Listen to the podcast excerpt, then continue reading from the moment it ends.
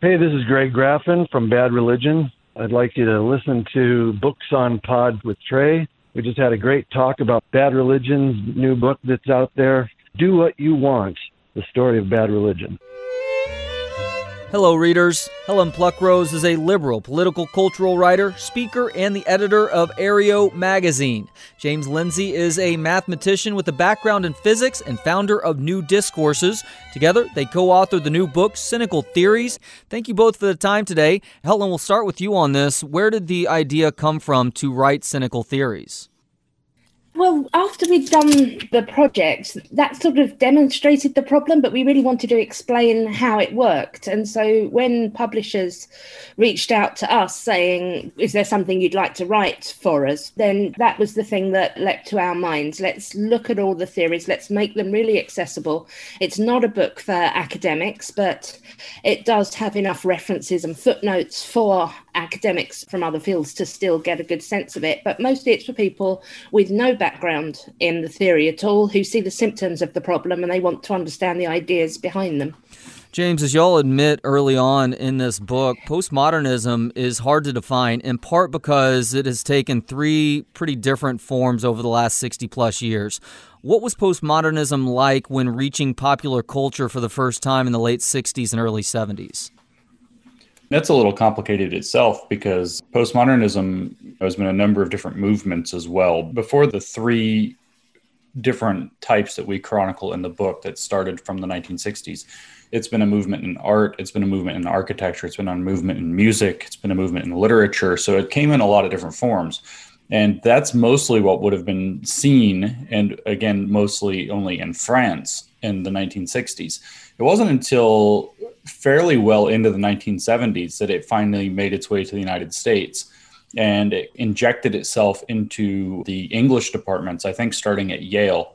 And at that time, it was very playful, it was very deconstructive. In fact, they focused literally on the word play. They wanted to play with ideas, they wanted to take them apart, they wanted to fiddle around with language and be generally cynical and pessimistic about the way that power and language and society interact with one another.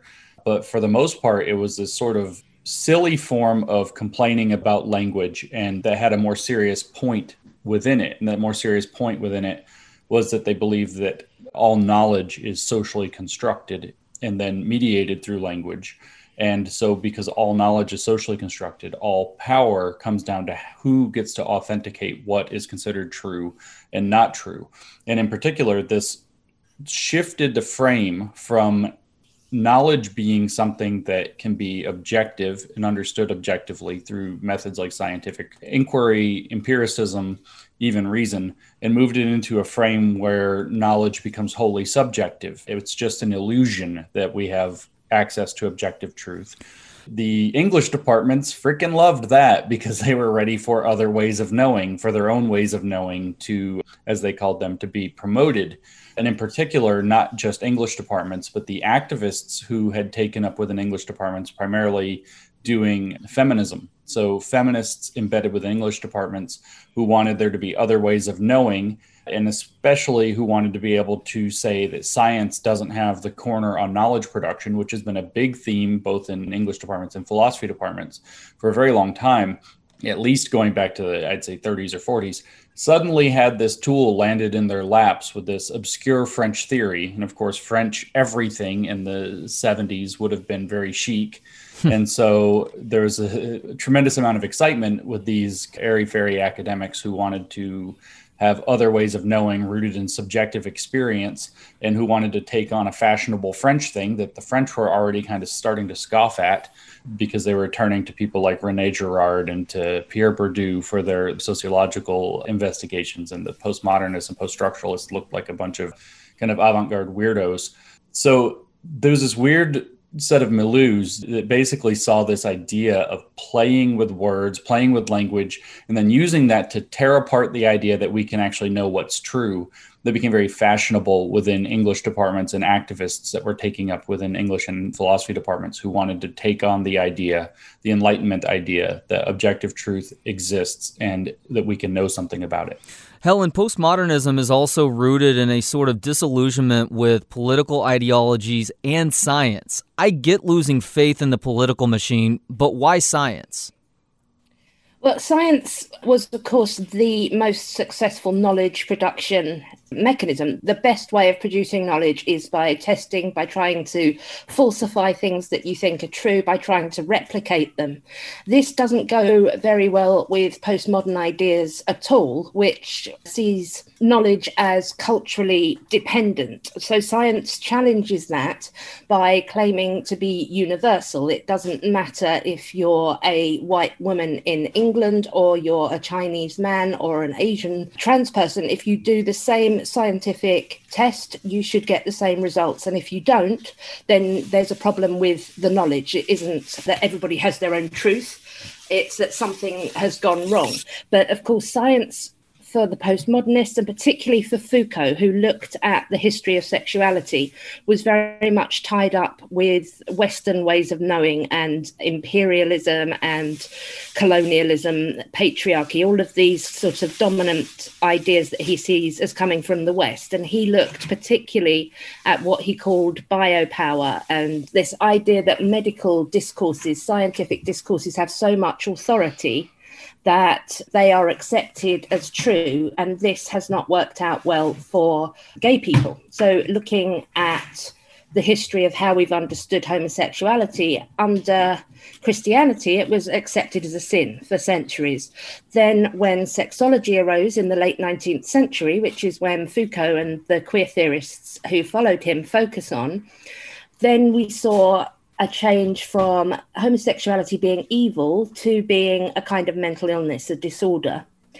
So this didn't take very long while it was being examined scientifically for people to realize it wasn't a disorder. And as liberalism grew, to realize that it wasn't a sin either. Homosexuality is something a small percentage of the population just are, and there isn't any need for anyone to moralize about it. But Foucault and the queer theorists who followed him stay very much in this late 19th century, early 20th century, the discourses of science that denigrated homosexuality as something that was wrong and disordered. And then a future theorists have tried to apply this to things like obesity and disability and argue that we only think it's better that all one's body parts work or that one remains at a weight where you can be a fully functioning biped because of socially constructed discourses that are fat phobic and ableist. So it's all very strange, but science is the greatest threat because it makes a claim to objective knowledge. We'll certainly get into disability study, fat studies, and also some of these theories. But in order to help our listeners out just a little bit, we need to establish exactly what theory is and when it first started to rear its head in postmodernism. James, you guys spell out the three major forms of postmodernism that have taken popular culture by a sort of storm since the 1960s. It started with tearing everything down or deconstruction. When did deconstruction peter out, and what form did reconstruction take in the late 80s and early 90s in the form of theory? So the book Cynical Theories can be thought of in a sense as a I tried to at least structure it very much as like a story about this character called the theory with a capital T. And so we adopted a few unusual capitalization rules to everywhere theory appears in the sense that it is what was originally called theory, postmodern theory, or its derivatives that we capitalized it. So I want people to think of theory as a character that's evolved through history. So theory with a capital T means essentially postmodern theory as a theory of everything. And the book chronicles three phases of its evolution over the past 50 or so years. If we kind of set as earmarks in 20 year intervals, if you set around 1970, you know, late 1960s going into the 70s, as the kind of origin of the first phase of postmodernism or theory coming into its own being, we refer to that as the high deconstructive phase, which you definitely just mentioned. And then by about 1990, to give another 20 year bookmark, something changed. And what had happened was that you can only tear things apart for so long. You can only play around with ideas for so long before it just starts to get silly. If you start deconstructing the meaning in everything and everything starts to turn into kind of meaningless mush, the applesauce of, of scholarship or the applesauce of ideas, you can't really do anything with it. You certainly couldn't go build a social movement out of torn apart, mushy ideas and playing around with things constantly. And so a generation of activists, mostly in the 1980s and then leading into the 1990s, using 1990 kind of as a bookmark. 1989 is a better year to use as the bookmark, but they started to adapt the ideas of an older theoretical model that did not refer to itself as theory, but it referred to itself as critical theory. And they combined that with the postmodern theory. So theory underwent an evolution or a mutation around 1990 that incorporated the very us versus them, oppressor versus oppressed, zero sum worldview of critical theory that splits the world into the good people who are fighting for liberation and the evil people who are fighting to maintain oppression over the oppressed. And it incorporated that by setting aside certain identity factors, which it decided were not deconstructible. So you have postmodern theory doing deconstruction of everything, and then you had a generation of feminists, particularly black feminists in the 1980s, who said, wait a minute, I experience oppression. I experience oppression based on my race. That experience of oppression is, in a sense, properly basic. If we even look at postmodern theory and it talks about if everything's subjectivism, then lived experience must be properly basic to something. And so that can't be deconstructed. And they hit upon the idea that only the privileged could possibly deconstruct a source of oppression. And again, these were people who were coming out of the line of thought of critical theory that splits the world into oppressor versus oppressed. So the oppressed now all of a sudden have this thing that can't be deconstructed attached to their identity. So therefore, it's also inappropriate to deconstruct identity as a corollary to it being inappropriate to deconstruct the experience of oppression. So they literally turned on their academic forebears. They literally turned on Foucault and Derrida and said that their ideas were the things that only privileged white men who were relatively well off could do, and said things like that no black person could possibly, no black woman in particular, could possibly try to deconstruct the source of her own oppression because that would require power to be able to do it. And they don't have power. So all of a sudden, a, a, very critical mutation of postmodernism or postmodern theory came into being, and at that point, theory took on a new angle that we referred to as applied postmodernism. So if we looked historically now, we've got deconstructive postmodernism or high deconstructive postmodernism leading into applied postmodernism, where these particular types of activists have figured out how to package up the postmodern tools and use them to do their very radical form of identity politics that step required making race, sex, sexuality, gender, in a sense, real. And I have to be careful around sex and gender being real. They're real as social constructions, they're not real as biological categories. It's very important that they saw this all in terms of the social constructivist model that theory posited about the whole world. So they, in a sense, reified identity in around 1990. Well, another generation, academic generation later, 20 years later or so, if we kind of bookmark it about 2010, we claim that theory evolved further. And this wasn't a sharp mutation. This was kind of the you've now had a reification. You now have ideas that can't really be questioned. The lived experience of oppression cannot be questioned within theory. The reification took place around 1990. So by about 2010, it became just generally accepted, a set of things that are just known to be true within people studying theory, that the lived experience of oppression is a real thing in the world. And at that point, the moralization came in very, very clearly. That critical theory ethos became very concretized and even codified it turned into doctrine if you will and you started to see a new generation of theory where famously theory being postmodern theory leading even into this critical version of postmodern theory is very obtuse. It's very jargony. It was very famous. That's why when we did the grievance studies affair, we started off trying to hoax them. It's just all these hmm. people on the internet now call it word salad. And the thing is that it's not word salad.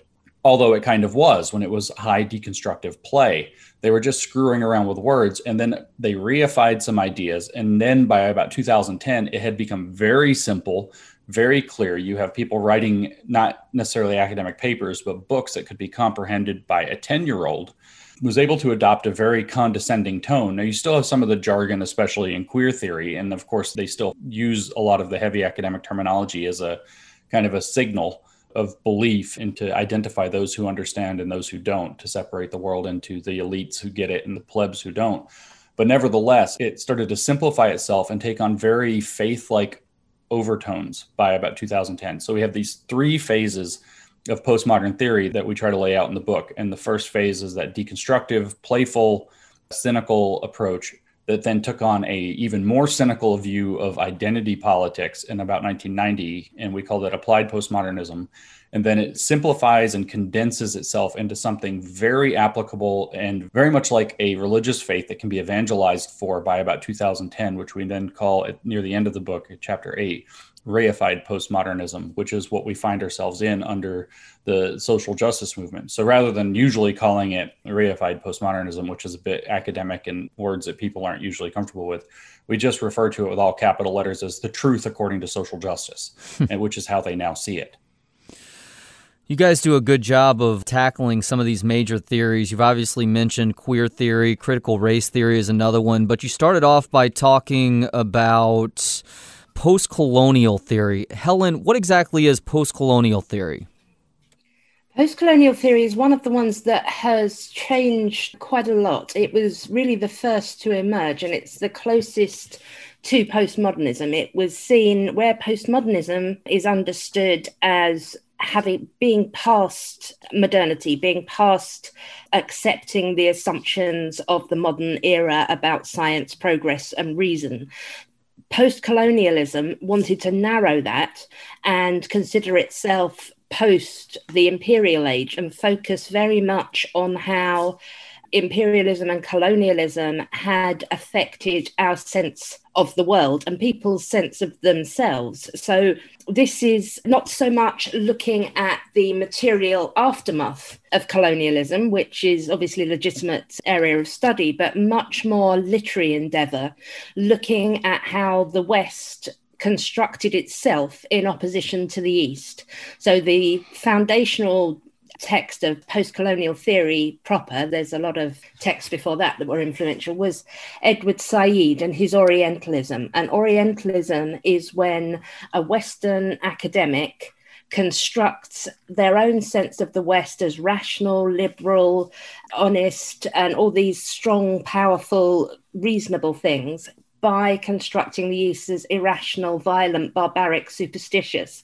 So Orientalism was how it all began. That was very much based on Michel Foucault. But then when we got people like Gayatri Spivak and Homi Bhabha, then we got much more of the Derridean in there, where they wanted to deconstruct language to a really significant extent so that they couldn't really be sure they were saying anything. This really results in a lot of scholarship that comes to the conclusion that we cannot trust language, we cannot trust how we speak. And a lot of this is the fault of colonialism. The colonial language has been forced upon the other, who now cannot really signify themselves apart from in opposition to the West.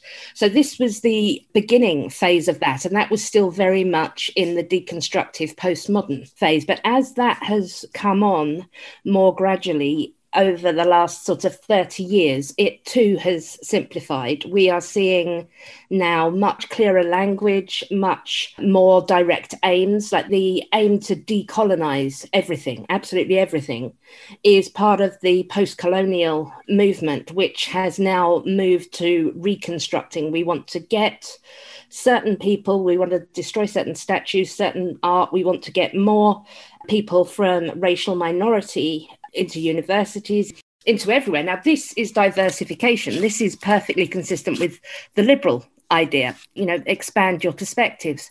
But what is most worrying coming from the post colonial point of view is this idea of deconstructing knowledge. It's the idea that we only think that science and reason are the best ways of knowing because the West constructed them. We have unfairly disadvantaged ways of knowing that belong to women and racial minorities. Now, that I'm afraid is rather racist and sexist because the conclusion you get from that is that science and reason and academic rigor generally belongs to white people. And so we've seen some of this recently. Was it the Smithsonian that put out a thing about white supremacy being based in hard work and rigor and punctuality, all these other things? It's very difficult not to see this as horrendously racist. And of course, many academics who are not white have pointed out that they can also do science and reason. And that's kind of where we are at the moment in a decolonial stage of post colonialism, where we want to decolonize knowledge itself. We want to cast doubt upon maths, upon science upon reasoned argument, we want to get in autoethnography, spiritual beliefs, sometimes even witchcraft. That was a part of the decolonized science movement in South Africa. So this really does recreate the Orientalist idea that science, reason, and liberalism belong to the West, and the East has other ways of knowing. James, it's interesting because a common theme throughout this book and looking at some of these different theories and ideas of postmodernism is that the baseline idea is not necessarily incorrect. It's what they choose to do with it that it just turns a little bit loopy. Is there a sort of nihilism that comes into play with postmodernism that takes a seemingly decent idea in the beginning and just turns it into something that is very difficult for rational minded people to consider getting behind? I think that's probably true. If we look at the environment in which postmodernism originally arose in France, you aren't looking at a particularly happy time for the leftists who became the postmodern philosophers. On the one hand, you had these schools of thought, in particular existentialism, which kind of ends in nihilism, and then structuralism that has these kind of peculiar ways of thinking about the ways that language and the design of society interact with one another that they're deeply steeped in. But the existentialism underneath everything was very present. And then what you have is a bunch of thinkers who have now been classified as post-marxist so unlike their compatriots or comrades i should say maybe in the frankfurt school uh, over in germany and I guess by that point in, in, in America, they weren't in Germany after World War II. Hmm. but unlike their German counterparts, these French post Marxists were operating in a situation where they could no longer deny the abject failures of Marxist revolutions and Soviet states. They had a lot of belief added in, unlike the neo Marxists. They had a lot of belief added in that even Marxism had failed them. So now you have these people who are steeped in existential thought. They were literally connected to Sartre and things like this. So they're steeped in this nihilistic line of thought. They're watching their favored ideology, Marxism, fail. They already don't believe in liberalism. They already don't believe in science. They already have spent all of this time criticizing that. You can't turn back to liberalism after you've spent so much time criticizing it. So you end up with this very pessimistic, everything is awful, nothing really matters sort of attitude. And that's really what you end up with in postmodernism. That's what they brought to the theory. So I think you have put your finger on it. They do tend to observe rather banal things that almost everybody observes. So you could call this a kernel of truth or whatever and then they do very bizarre things with it that are rooted in this extraordinary pessimism, this extraordinary cynicism about our ability to know things, about our ability to use our knowledge to produce good things in the world. Instead, no, knowledge is just a form of power, and we misuse our power to cause all these harms.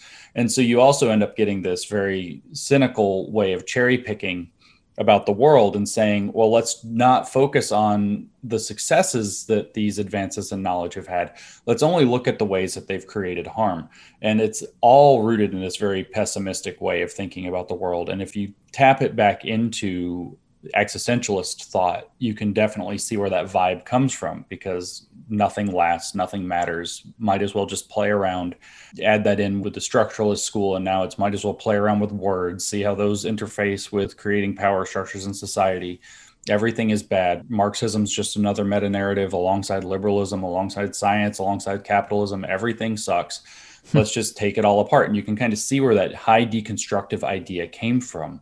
It's very much so that, but again, mutated later, and it took up this very positive, what is known as liberationist ethos, which came from the neo Marxists that created the applied postmodern turn as they took up postmodern tools later. And so I actually want to add on to what Helen just said about the decolonial thing, because she mentioned Edward Said in terms of postcolonial theory, and she alluded to there being older texts upon which these things are based. And it's very important to realize just how deep this nihilism can manifest into society when you start doing weird things with ideas. So before Said, she mentioned that Said was heavily rooted in Foucault. He was also very heavily influenced by another writer, a French psychoanalyst by the name of Frantz Fanon. And Frantz Fanon wrote these books about the colonial context, in particular, most famously, maybe Black Skins, White Masks, and then later The Wretched of the Earth, that we mentioned in Cynical Theories as setting up post colonial theory. Well, Fanon's point was that if you are in a colonized context, that this is so damaging to one's self image, to one's sense of self and valuing oneself, and being able to, as Helen put it, signify for oneself, or even to signify oneself as an individual or as a people, that they have to react with violence. The colonized have a right to react with violence to restore their self image, to restore their dignity, to restore their self determination. And this was a very radical proposition, of course, and maybe within the context of literal colonialism, it makes sense. But now, as post colonial theory has evolved, there is a group that cites Frantz Fanon very, very routinely. If you read their literature, I've even seen screenshots of some of their chat groups that they're actively using right now in the present. As in last night, while they were setting Kenosha, Wisconsin on fire, they have a chat group directing people where to go, how to get there, what to do, where to set the fires, where the police are going to be weak or not present, and who are they citing? Frantz Fanon. Antifa is heavily rooted in Frantz Fanon. Why? Because this belief that everything that has been touched by Western knowledge is colonized by Western ways of thinking. And then you add in Fanon's idea that everything that's been colonized needs to be responded to with violence in order to restore one's dignity and sense of self now you have something that's literally the silly theories it seems like manifesting in buildings and, and vehicles and things being set on fire perfectly consistently with what's being written because the idea of what colonization means has expanded to include basically everything touched by western thought and that's where this nihilism that you're talking about and these weird ways of taking basic observations starts to manifest into horrible things. The consequences of ideas become pretty clear when you do this. And this can all be traced. Like I said, I'm literally seeing screenshots that were captured out of chat groups directing people to go do this violent rioting and arson that are citing Frantz Fanon in real time as the reason that they feel justified in doing it. And then you can turn to the Antifa literature. I think Mark Bray, I may be wrong on his first name, has a book called Antifa. There's another book by AK Press that's titled Black Bloc White Riot, which is an obvious homage to Frantz Fanon's Black Skins, White Masks. In fact, it's not just obvious, they explicitly say it a few pages in. And these books talk about Fanon on nearly every page. They also, of course, cite Herbert Marcuse, who inspired the same ideas. So this neo Marxism got brought in and combined with that postmodern nihilism to turn into something just really dangerous and really poisonous. And it's literally what's setting our cities on fire right now. Helen, queer theory, amongst other things, is all about the liberation from gender and sexuality norms. As you guys have alluded to uh, a little bit earlier in this conversation, the underlying point isn't wrong, but the way we see sexuality has changed quite a bit in our lifetimes and beyond. Is queer theory the most glaring example amongst these theories of postmodernism rejecting science? It's um Yes, I think it probably is. When we're looking at queer theory, that is the most explicit rejection not only of science but of any kind of stable reality. It's opposed to the idea of categories on principle. It believes that if we put people into categories, specifically categories of male, female, masculine, feminine, heterosexual or homosexual, then we are constraining them. This comes from Derrida. So when we have Derrida's ideas of binaries, he argued that we only understand concepts of things by their relation to other things. So we only understand what a man is in relation to woman. So in addition to having this kind of binary understanding of how the world works, we always put them in a hierarchy. So man would be above woman. So for the whole sort of underlying idea of queer theory, which is really very difficult to understand because it's written in very obscure language because it doesn't trust language to convey meaning, and theirs certainly doesn't. um, this very simple idea that we need to deconstruct those binaries we need to get rid of categories. If we can do that, then people who don't fit neatly into male or female, masculine or feminine, gay or straight, won't be under any pressure to do so, and they won't be evaluated as lesser than another group. So this is very different from the liberal approach, which understands that humans are extremely variable. You know, some of us may be more masculine in our presentation, more feminine in our presentation. We may be gay, we may be straight, we may be bisexual. This doesn't need moralizing about, and the liberal aim is just to get people to accept difference. For the queer theorists, this is by no means good enough. We need to actually confuse and problematize the whole idea of categories in the first place.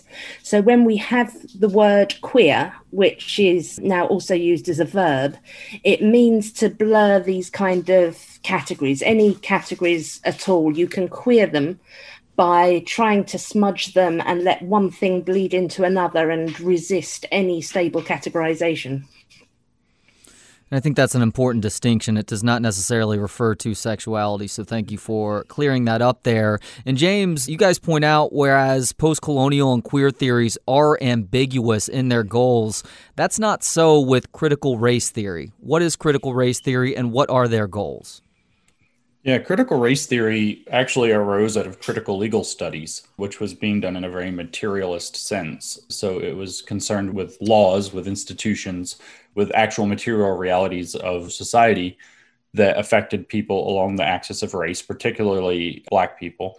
It arose in the American context and was very interested in that. It actually grew out of the lingering problems even following the Civil Rights Act.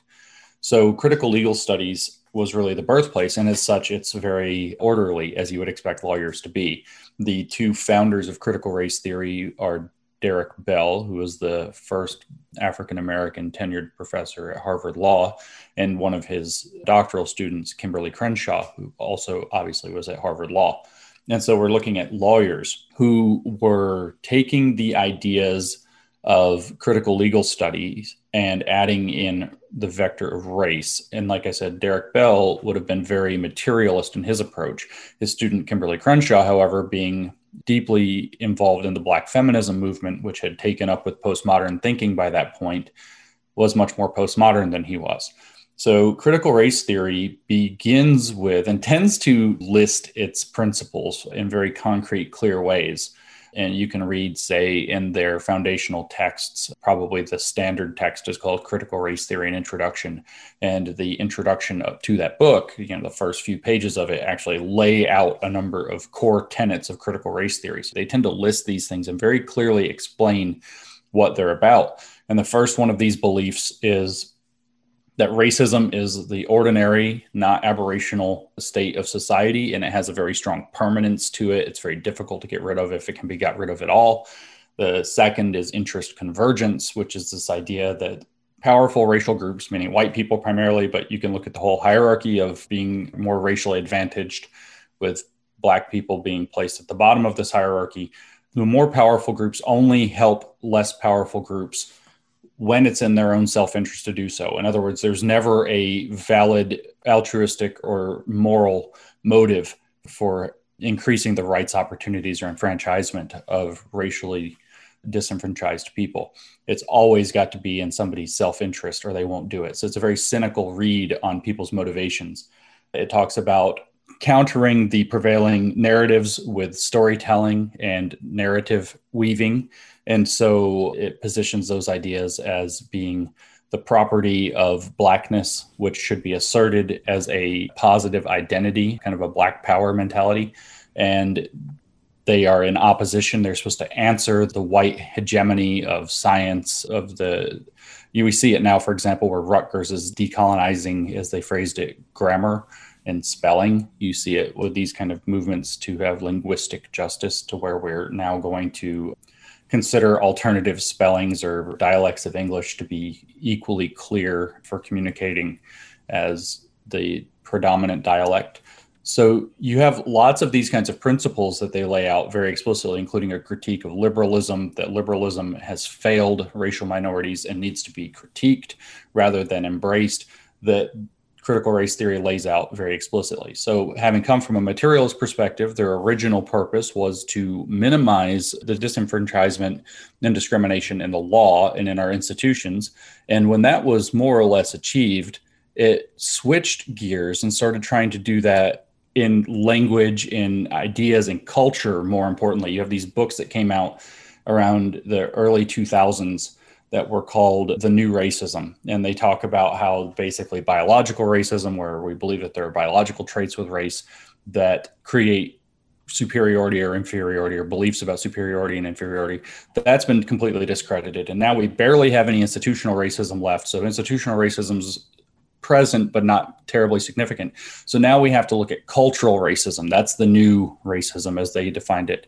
I think even Patricia Hill Collins, a very, very significant scholar who wrote the defining books on intersectionality, taking off of Crenshaw's ideas in the early 1990s, she wrote about this new racism, which is that it's all hidden and buried within culture. So its goals have become not to look at our institutions or our laws where it began, but rather, in a very cynical way, I should add, and pessimistic way, but rather to scour every vestige of culture. Whether it's language, whether it's knowledge, whether it's math, whether it's how people dress, what music they listen to or like, to look at everything representation in films, representation on TV, and find the racism that is ordinary and not aberrational that must be hidden within it. So it's to find racism in everything and then complain about that racism and demand change.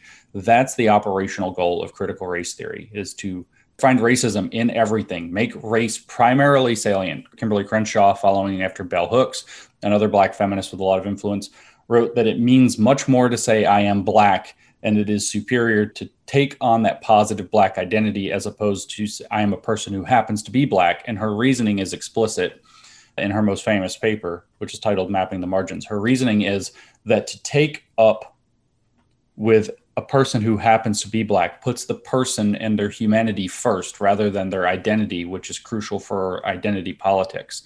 And so it's unrepentantly identity political in the way of again this liberationist politics that it took from neo-marxist thinking.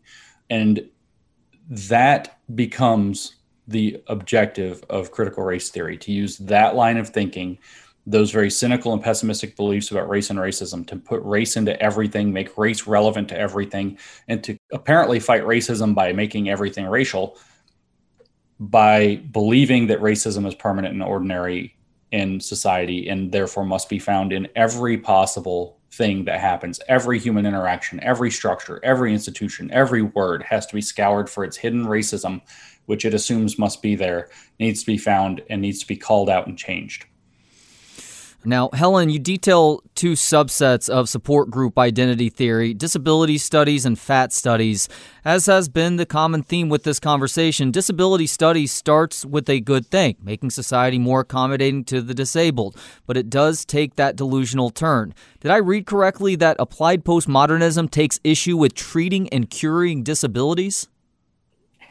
Yep, I uh, can't remember which theorist it was. Was it Fiona Campbell? We called this a kind of Stockholm syndrome when people feel that they should treat their disabilities. The idea is that we only believe that being able bodied is the default and preferable position because of prejudice against disabled people.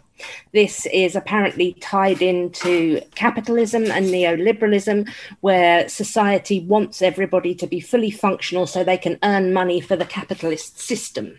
So, again, we see this is all very, very cynical. Helen, Fat Studies is unique because it's a defense of continually making poor lifestyle choices that will have an enormous impact on the individual's quality of life. What's the applied postmodern thinking here?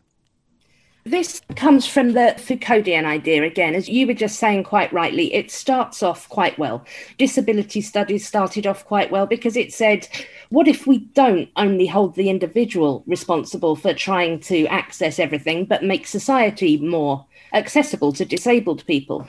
With fat studies, we've got a different background that had its roots in fat feminism and quite consistently in fat liberal and lesbian feminism. So the idea here is that women are under pressure to be small and to be beautiful because men want them to take up less space and also see them as sex objects. So we've moved a long way away from the radical feminist idea now and into the sort of intersectional postmodern approach where we're having a denial again of scientific fact of biological reality of the connection between obesity and various kinds of disease and disability there could be a very, very good form of fat activism because there's a significant problem with a growing number of people being obese, particularly in the US, particularly in the UK.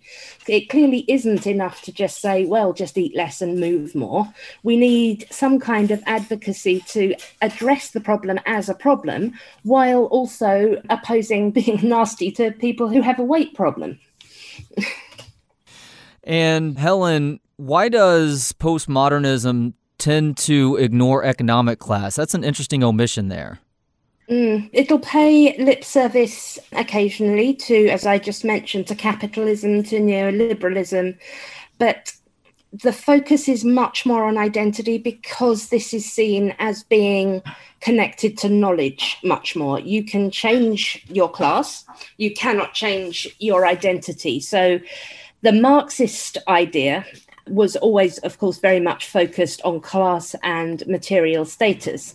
The Marxists remain very critical of the postmodern approach because they see it as dividing the working class. The postmodernists don't really want to look at class that much because it would include a lot of straight white men.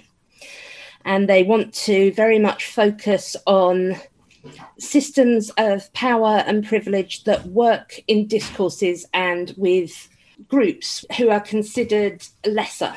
So the class issue doesn't really work so well. You will occasionally hear complaints about capitalism, but you will not get a sustained class analysis or a focus on the well-being and the interests of the working class. James, considering that this postmodernism has pretty major shifts every 20 years or so, uh, I believe the next shift would be in a little bit less than 10 years. What is the next step in this movement, assuming that it's allowed to continue on its current trajectory? It's hard to say what the next step in the evolution of this ideology is. It's very difficult to guess at that, to be honest with you. Certainly, what I think we can say is that it has now erupted out into the public. It is no longer able to fester as these high minded academic concepts where it can grow without scrutiny. So, scrutiny has been brought upon it. When you start setting cities on fire and justifying it with your ideology by saying things like, well, we can burn down a building or we can loot a building because we have Cheryl E. Harris having written that whiteness is a form of property and whiteness dominates us. And that's a justification to reverse that power dynamic through looting and rioting and arson. You no longer have the luxury of getting to just fool around with ideas behind closed doors or in the ivory tower. So there's every reason to believe that in the next 10 years that this particular specific ideology is going to start to collapse it's also going to continue to turn inward and to chew on itself and tear at itself. So you'll see more and more fighting for whatever scraps of status there will be to be had between various identity groups. So you'll have a fight between, for example, Black and Indigenous people as to who is the most racially oppressed. You're already having fights break out in that way. We'll have fights break out between various sexual minorities. The lesbians and the gays have been more or less ejected from the LGBT thing, and various sexual and gender minorities within sort of the non binary, gender non conforming, and trans universe will start to fight with one another more and more. You'll see fights break out between people who want to do racial analysis without dipping into queer theory and people who want to do queer theory without dipping into race, and then people who want to do the two together in an intersectional way, and they're going to increase in their own infighting because it's not a stable ideology and it doesn't attach to reality and it's all ideas and it's now been taken up by the masses. So, what I will expect to see is that this ideology will start to problematize itself even further. In the book, Helen, I think, refers to it that it's likely to disappear in a puff of smoke of its own contradictions. But the underlying concept of theory is unlikely to go away. The underlying postmodern way of thinking, the underlying way to play with these kind of various abstract concepts in order to justify power grabs is not likely to go away. So I think in the next 10 years, we're likely to see this particular ideology start to collapse. And then the core of it, which is still this Marxian conflict theory applied to whether it's identity, I think identity is likely to stick around as the core thing for some time, is likely to come back into the picture in a new way. So it's very difficult to guess how it's going to evolve because I actually think the specific thing we're looking at is in the first stages of its collapse. So what's coming in 10 years is almost impossible to guess. It will be some wholly new manifestation. And if this violence continues, it'll probably be pushed into weird corners of academic thought with a dying remnant of activists around it that are going to have to cook up a whole new way of thinking about power struggles and problems Helen, is there anything you'd like to add to that? I agree with Jim. I think where we saw this kind of evolution over the last 50 years, which has jumped in the late 80s and it jumped again in 2010, but it's been escalating rapidly ever since. Since 2015, we've seen a real upswing. And just in the last year, since we actually finished the book, which we did a year ago today, we didn't imagine that things would have become this overt and this extreme so quickly. So I think we are at a peak point now where something is going to happen that will cause social justice to fall. It cannot carry on as it is. It's too extreme, it's too contradictory. It doesn't have enough support from even from people on the left. So I think that the options now, and this is what worries me, is how it is going to get pushed back and whether we could actually see a reversal of women's rights, racial minority rights, sexual minority rights. If the surge to the right continues as a way to oppose the excesses of social justice, we are looking at increasing populism, nationalism, anti intellectualism, anti equality. We're looking at the potential for taking a few steps backwards. So what I consider my job to be at the moment is trying to push social justice back from a liberal perspective. I think in reality, the vast majority of people are liberal in that broadest sense that doesn't belong to the left or the right, in that sense in which they want everybody to have equal opportunities. They want to feel that they live in a society that is fair, where individual freedom is a thing where people can be individuals and where we can understand ourselves as part of the same species of humanity. So I think the urgency right now is to try to galvanize this instinct so that we can push back at the social justice left, but we can also be prepared to push back at identity politics, which can come from the far right. We've seen that before. There's a long history of it. It's now I suspect, reignited by the antagonism of identity politics on the other side. And I think the best we can all be doing at the moment is trying to get people to be liberal, to be reasonable, to avoid extreme biases of any kind. Helen Pluckrose is a liberal political cultural writer, speaker, and editor of Areo magazine. James Lindsay is a mathematician with a background in physics and founder of New Discourses. Together, they co authored the new book, Cynical Theories. Thank you both for the time today, and thank you for this book. Yeah, thank you for talking to us. It was fun. Thanks. It was a great conversation. And thanks to you for listening today. A reminder that you can check out all of our episodes through booksonpod.com or by searching Books on Pod with Trey Elling wherever you get your podcasts. If you feel so inclined, I would greatly appreciate a five star rating and review through Apple Podcasts. Helps us grow the show. I'm Trey Elling. Until next time, this is Books on Pod.